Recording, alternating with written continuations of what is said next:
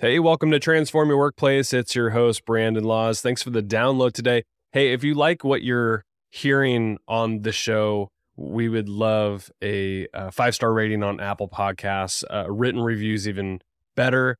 And of course, if you could share it with a friend on social media, whatever, we, we appreciate that.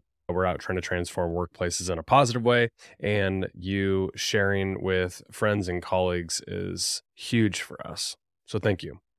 Today's episode is brought to you by Xenium HR. We just launched a brand new learning and development subscription for small and medium sized organizations. With this subscription, you get your entire team access to virtual workshops, unlimited e learning courses, unlimited, and lots of other great micro learning content. So go check that out at xeniumhr.com. All right, today's guest is Kristel Bauer. Kristel is a corporate wellness expert, a keynote speaker, and a TEDx speaker. And she's also the host of a podcast called Live Greatly. So go check that out. And she's really known for her expertise in leadership, mindset, employee wellness. And in this episode, we touch on work life balance. And specifically, we kind of get into the TED talk that she presented on in 2021. And I'll put a link in the show notes to that, where we're talking about work life balance in the pandemic and just where we have come now and just with the the focus on flexibility and mental health we had a great conversation about tips for evaluating our modern workplace and what we can do to make sure that we're evolving with the times. I really love this conversation, so I hope you enjoy it as well. Enjoy the conversation with Kristel Bauer.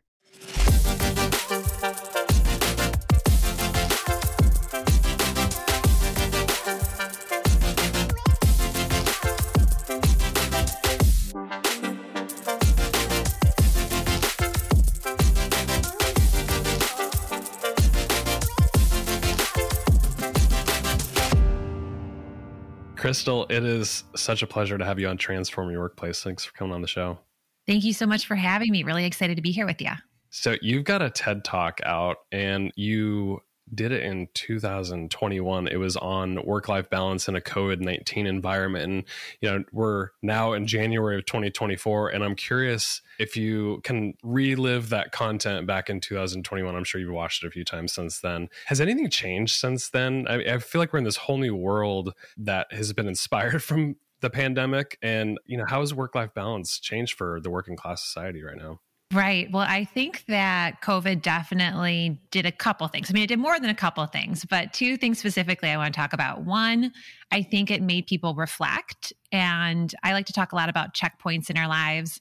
And I feel like COVID was a huge checkpoint for all of humanity. You know, we took a close look at how we were living our lives, what was prioritized in our lives, what was working, what wasn't working. And it really brought to the forefront challenges, also things that were really important, but what people really wanted. So I think that led to a lot of soul searching for a lot of people. And it also led to a lot of changes in the way that work happened, right? Because we were all pretty much most of us were working from home. So it really made remote work much more acceptable. Where before, um, you know, some companies might have been really hesitant to support remote work, but then with COVID, I think a lot of companies realized, oh, wow, okay, this actually this can work. And then people realized, oh, maybe I like this. You know, I have the flexibility. And then, you know, there's downsides with that too. But I, I think where we've gotten to now, the workplace is much more of a hybrid workplace for a lot of organizations. So that's something that I think can bring about a lot of great opportunities, yeah. but it also can lead to a lot of stress points and a lot of potential challenges, breakdowns in communication. You have to have trust. You might have to work a little bit harder to build that connection and to optimize that communication. Um, so, definitely some pluses, but you have to have awareness and some intention, yeah. I think, with the current workforce and workplace. I agree. Like pre pandemic, I just don't remember this conversation happening a lot around work life balance, maybe a little bit of work life balance, but like mental health. Like I feel like we're talking about it so much more. And I know the pandemic influenced that, but how did that conversation really start around just our employees' well being and just making sure that we're always checking in. You know, looking back, I can't pinpoint like this was it. You know, this was the one right. thing, and that's how it all started. But what I do know is that the pandemic definitely made it a priority because everybody was stressed, everybody was freaked out, right? And then there was a lot of uncertainty, a lot of unknown. And whenever there's unknown, that can lead to feelings of fear and worry and doubt and anxiety. And then if you, you know, someone you loved or yourself got sick or got COVID, that was like, what's going to happen? You know, so everyone was really faced with these fears. And with that, companies, you know, they really had to look at how can we support our employees because uh, I think they also realized like we're all human, right? So it maybe humanized the workplace in a sense. And also, people were working from home. So I think leaders maybe got a closer look at what was happening in some of their employees' lives. And those conversations, out of necessity, maybe needed to be had. But I think that it became more accepted more normalized and even encouraged in a lot of organizations. So, for whatever the reason, you know, I think that's where we are now, right? The companies, organizations, it's really more in the forefront as far as employee well being. And that's always been something that's been close to my heart because I used to work in, in healthcare and I was seeing patients on a regular basis who were going through stuff, a lot of work related stress. And I saw a lot of the downside if you don't have a work environment that supports well being. So I'm actually very thankful that now this is made more of a priority in the workplace. But, um, you know, I do think COVID definitely played a big factor in it. Yeah. You make a good point. Like leaders probably had a closer look into people's lives because, I mean, if we're having one on ones remote, you're seeing you know you're seeing my room you know you yeah. might see my dog you might see my kid running the back and, and it's an opportunity to ask the question like how are things going and i think you know in a in an in-person environment those conversations are a little harder to, to start about just the personal stuff so i think doors have been open the conversations got a little bit more intimate and maybe that's what sparked the conversation about mental health and work life balance and, and, all of those things. So I, I don't know if you agree with that necessarily, but that's just kind of my take on it. Well, I, you know, I think people are working in their workout clothes. Like it just, it changed the vibe, you know, the vibe of work. It was more, it felt more casual for a lot of people, you know, because maybe you'd hear your kids in the background. Like you said, your dog might come in. You didn't have to get all dressed up because you weren't going to be having in person meetings for most people. So I think in that environment, you feel safer. You feel more comfortable to be able to share. Maybe you, you feel like you can be more authentically yourself. But I think all of this goes into play with trying to create an environment where there is trust and there is that psychological safety where you can, you know, you, you definitely still want to be professional and there's a time and a place for these things. But I think it's really important that you're able to voice concerns or challenges that you're having so that the team and your organization can try and support you. I think the biggest challenge for for leaders is really figuring out what the needs of uh, any given individual are going to be, and and that's why I think one on ones are really important. Just making sure to check in with employees, but you know, throughout my career, I can remember times of just different needs in terms of work life balance. You know, pre kids was a little different than it is now. Like I need more flexibility now than ever. You talk in your TED talk about becoming a mom for the first time and i'm sure you're very career driven and then all of a sudden you know you have a kid and then your needs change from a work life balance perspective so maybe walk me through that a little bit and just uh, give me a sense for how your needs changed yeah, I was pregnant with our daughter. And I remember going in for an interview for a dermatology PA role. And I had always wanted to practice in dermatology. So this would have been my dream job, like back pre kids, you know, back when I was thinking about this in PA school, like what would, what job would I want to have? So I'm going in for this interview. It's in downtown Chicago. It's a beautiful office and it went really well. And I wasn't showing at that point. I maybe was like, seven or eight weeks, right? So I really hadn't told anyone except for family. Then they were like, okay, we'll get back to you. And maybe a month later, they wanted me to come back in Mm. And I was like, all right. And normally I would have been overjoyed, so excited. And I remember sitting down with my husband and being like, I don't know if I want this. Like, I'm thinking about the commute, I'm thinking about the time away, I'm, and all of the different pieces that went into it. And that was the moment for me when my priorities completely shifted. And what I really wanted changed. And I really wanted at that point to be able to have time just being home with our daughter, you know, and then, and I wanted to be a stay at home mom at that point. And I never really thought I would want that. I always thought I'd be working part time, but you don't know until you're in the moment. So for me, that was the big shift where I was like, you know what? I'm going to pass on this. And there'll be other opportunities that'll come down the road. But for right now, I need to really listen to my heart, which was wanting to be home with our family. I love that. So, uh, with that, what advice do you give to professionals who are struggling with like figuring out what their needs are because it really you have to like look inside a little bit and I, I don't know if there was any sort of aha moment or any self-reflection exercises you did to really understand like what you i'm sure you did a pro con list or of like take this job or, or stay home i know people struggle with it so like give some perspective on that well i'm all again about checking in with yourself and these checkpoints, right? So I think things change and what you thought you had wanted may not be what you currently want or need. So I think it's really important that we take time to get a higher perspective and whatever that looks like for you is going to be unique to you. Like for me, when I need to just think about a bigger thing or if I'm pondering about a life decision, I love exercise. I love movement. I love getting outdoors. So I try and be really intentional with giving myself the space and the time to clear my mind. Because I think if you're going to make any big decision, you want it to be from a place where you're calm and collected.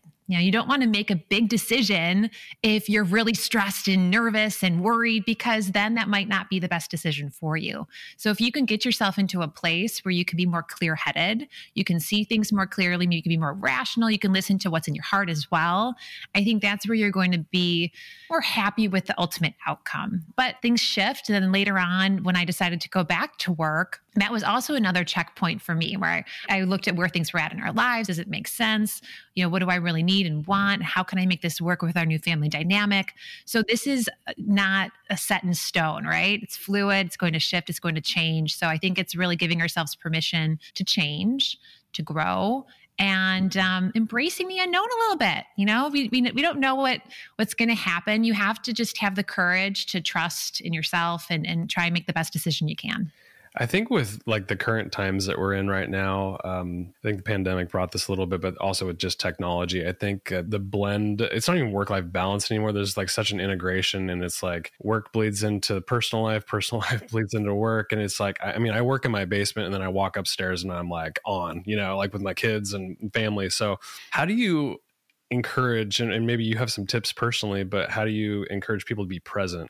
You know, whether it's at work, at home so that you're 100% doing whatever you're supposed to be doing at the moment and making sure that you're not like having those things bleed over. Totally. I'm actually um, this is I mentioned to you before we started recording that I'm working on my first book and this is this is a big thing that I talk about. So Good. it's about thriving in this hybrid workplace environment and how to really navigate that personal and professional. You said, right? Work bleeds into your home life and, and home life also can filter into your work life. So how do you really integrate it? You know, there's a lot here. One thing is I think we need to not be crazy hard on ourselves here. Like this is not, there's not a perfect scenario. Like I have yet to meet someone who does this perfectly. Like I don't think that's necessarily possible, right?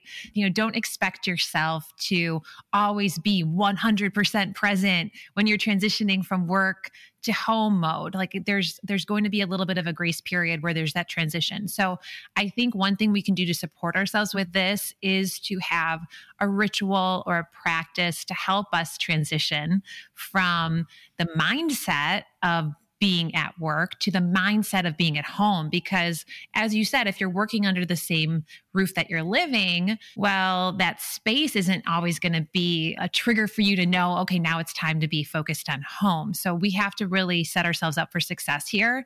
And it could be something like you change your clothes right? You change your clothes when it's time to hang out with the family, when it's time to hang out with the kids. Maybe you go for a walk and that's your commute time, you know, where you are able to just clear your mind a little bit. Um, but I think you have to get creative and you have to come up with ways to really set the stage in your own mind for what you're about to do. Mm-hmm. I, I, love that advice. Having the routine, and I, if I notice that about myself too, like having that routine to where you have like a little bit of buffer time because I used to commute 30 minutes and I'd listen to podcasts and audiobooks and I just as much as I hated driving that was really decompression time before you know family time started. So i, I do like that uh, advice. Um, anything that you do in particular? Because i know it looks like you're working at home so i'm curious if you have any thing that you do from a routine standpoint?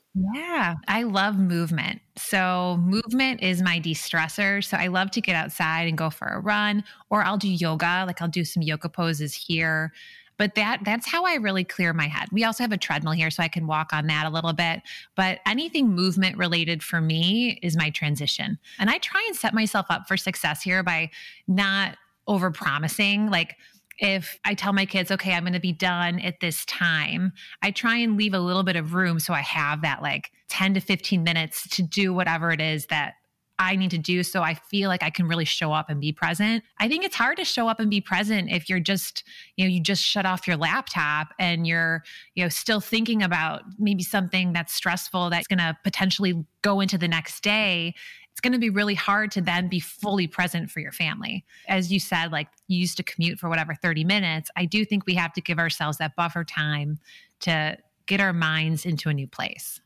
For managers who have employees, how do they help their employees with figuring out the whole balance thing. Are there questions we can ask? Are there any exercises or tasks that we can do to to help them along? Because I know people struggle with this. Totally, totally. You know, I think one thing that can be helpful is to recognize if there's any flexibility in the way that they work or the hours that they work.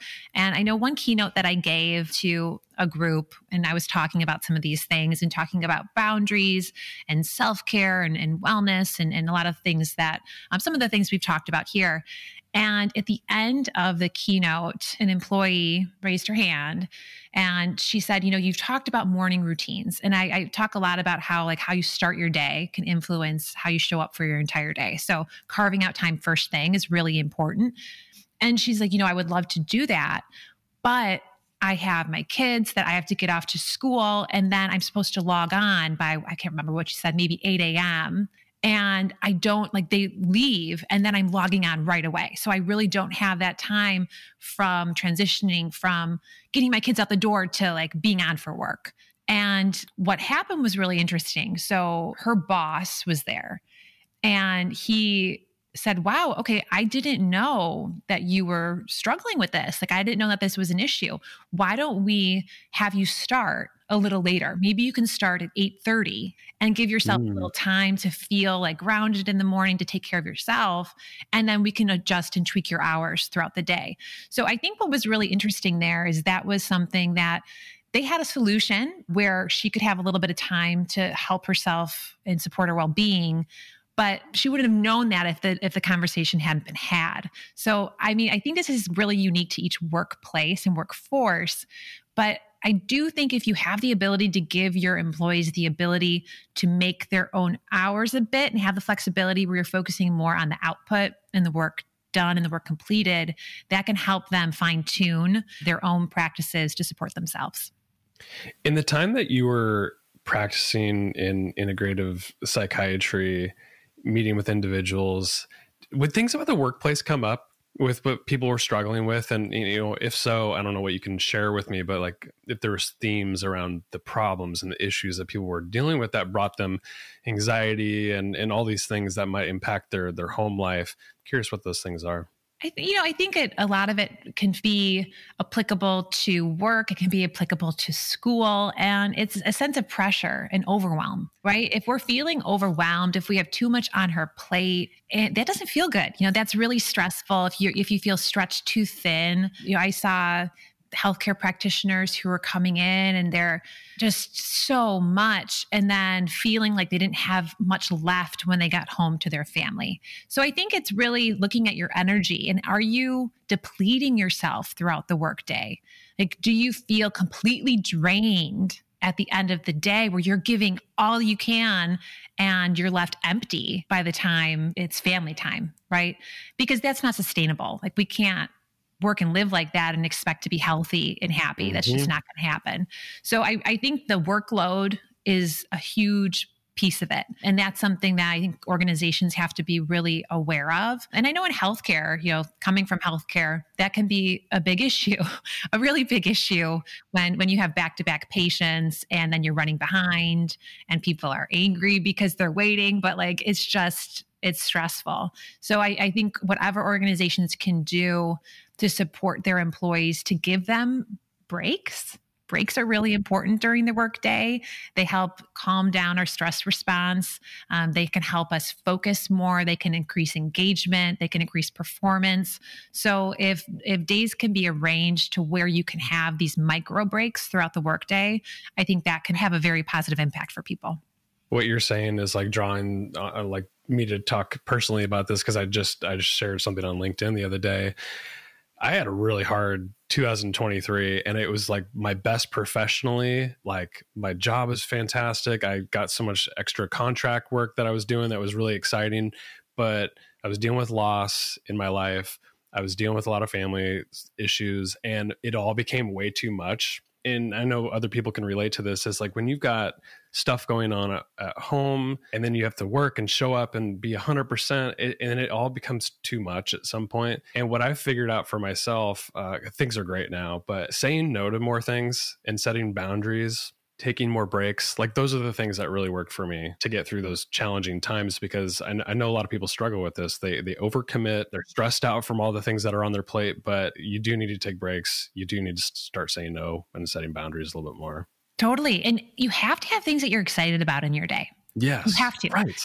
Have to. And it can be something really small. It can be like i'm going to go to my favorite coffee shop whatever. Or like it could be a little teeny thing, but you have to sprinkle in stuff that you really love, that you are excited about, that you enjoy, that's fun. Uh, because that's that's just important. We need that. So, and I agree with you about saying no. I was just thinking about this myself, as I mentioned, like working on this book. I have a deadline, and some of the things that I normally would say yes to, I'm finding right now. I'm feeling, and even stuff that I would have enjoyed. I'm feeling like I'm stressed about it now. Like, oh, I say yes to that. Oh, and it's because I have this other thing that's a priority right now. So I really do agree with that. Like, you have to figure out what's happening in your life and how can you support yourself. And that very well can mean saying no to more things. What resources at the corporate level do you think that employers should be providing employees at, at a basic level, even to support with either work life balance, their mental health, and, and well being?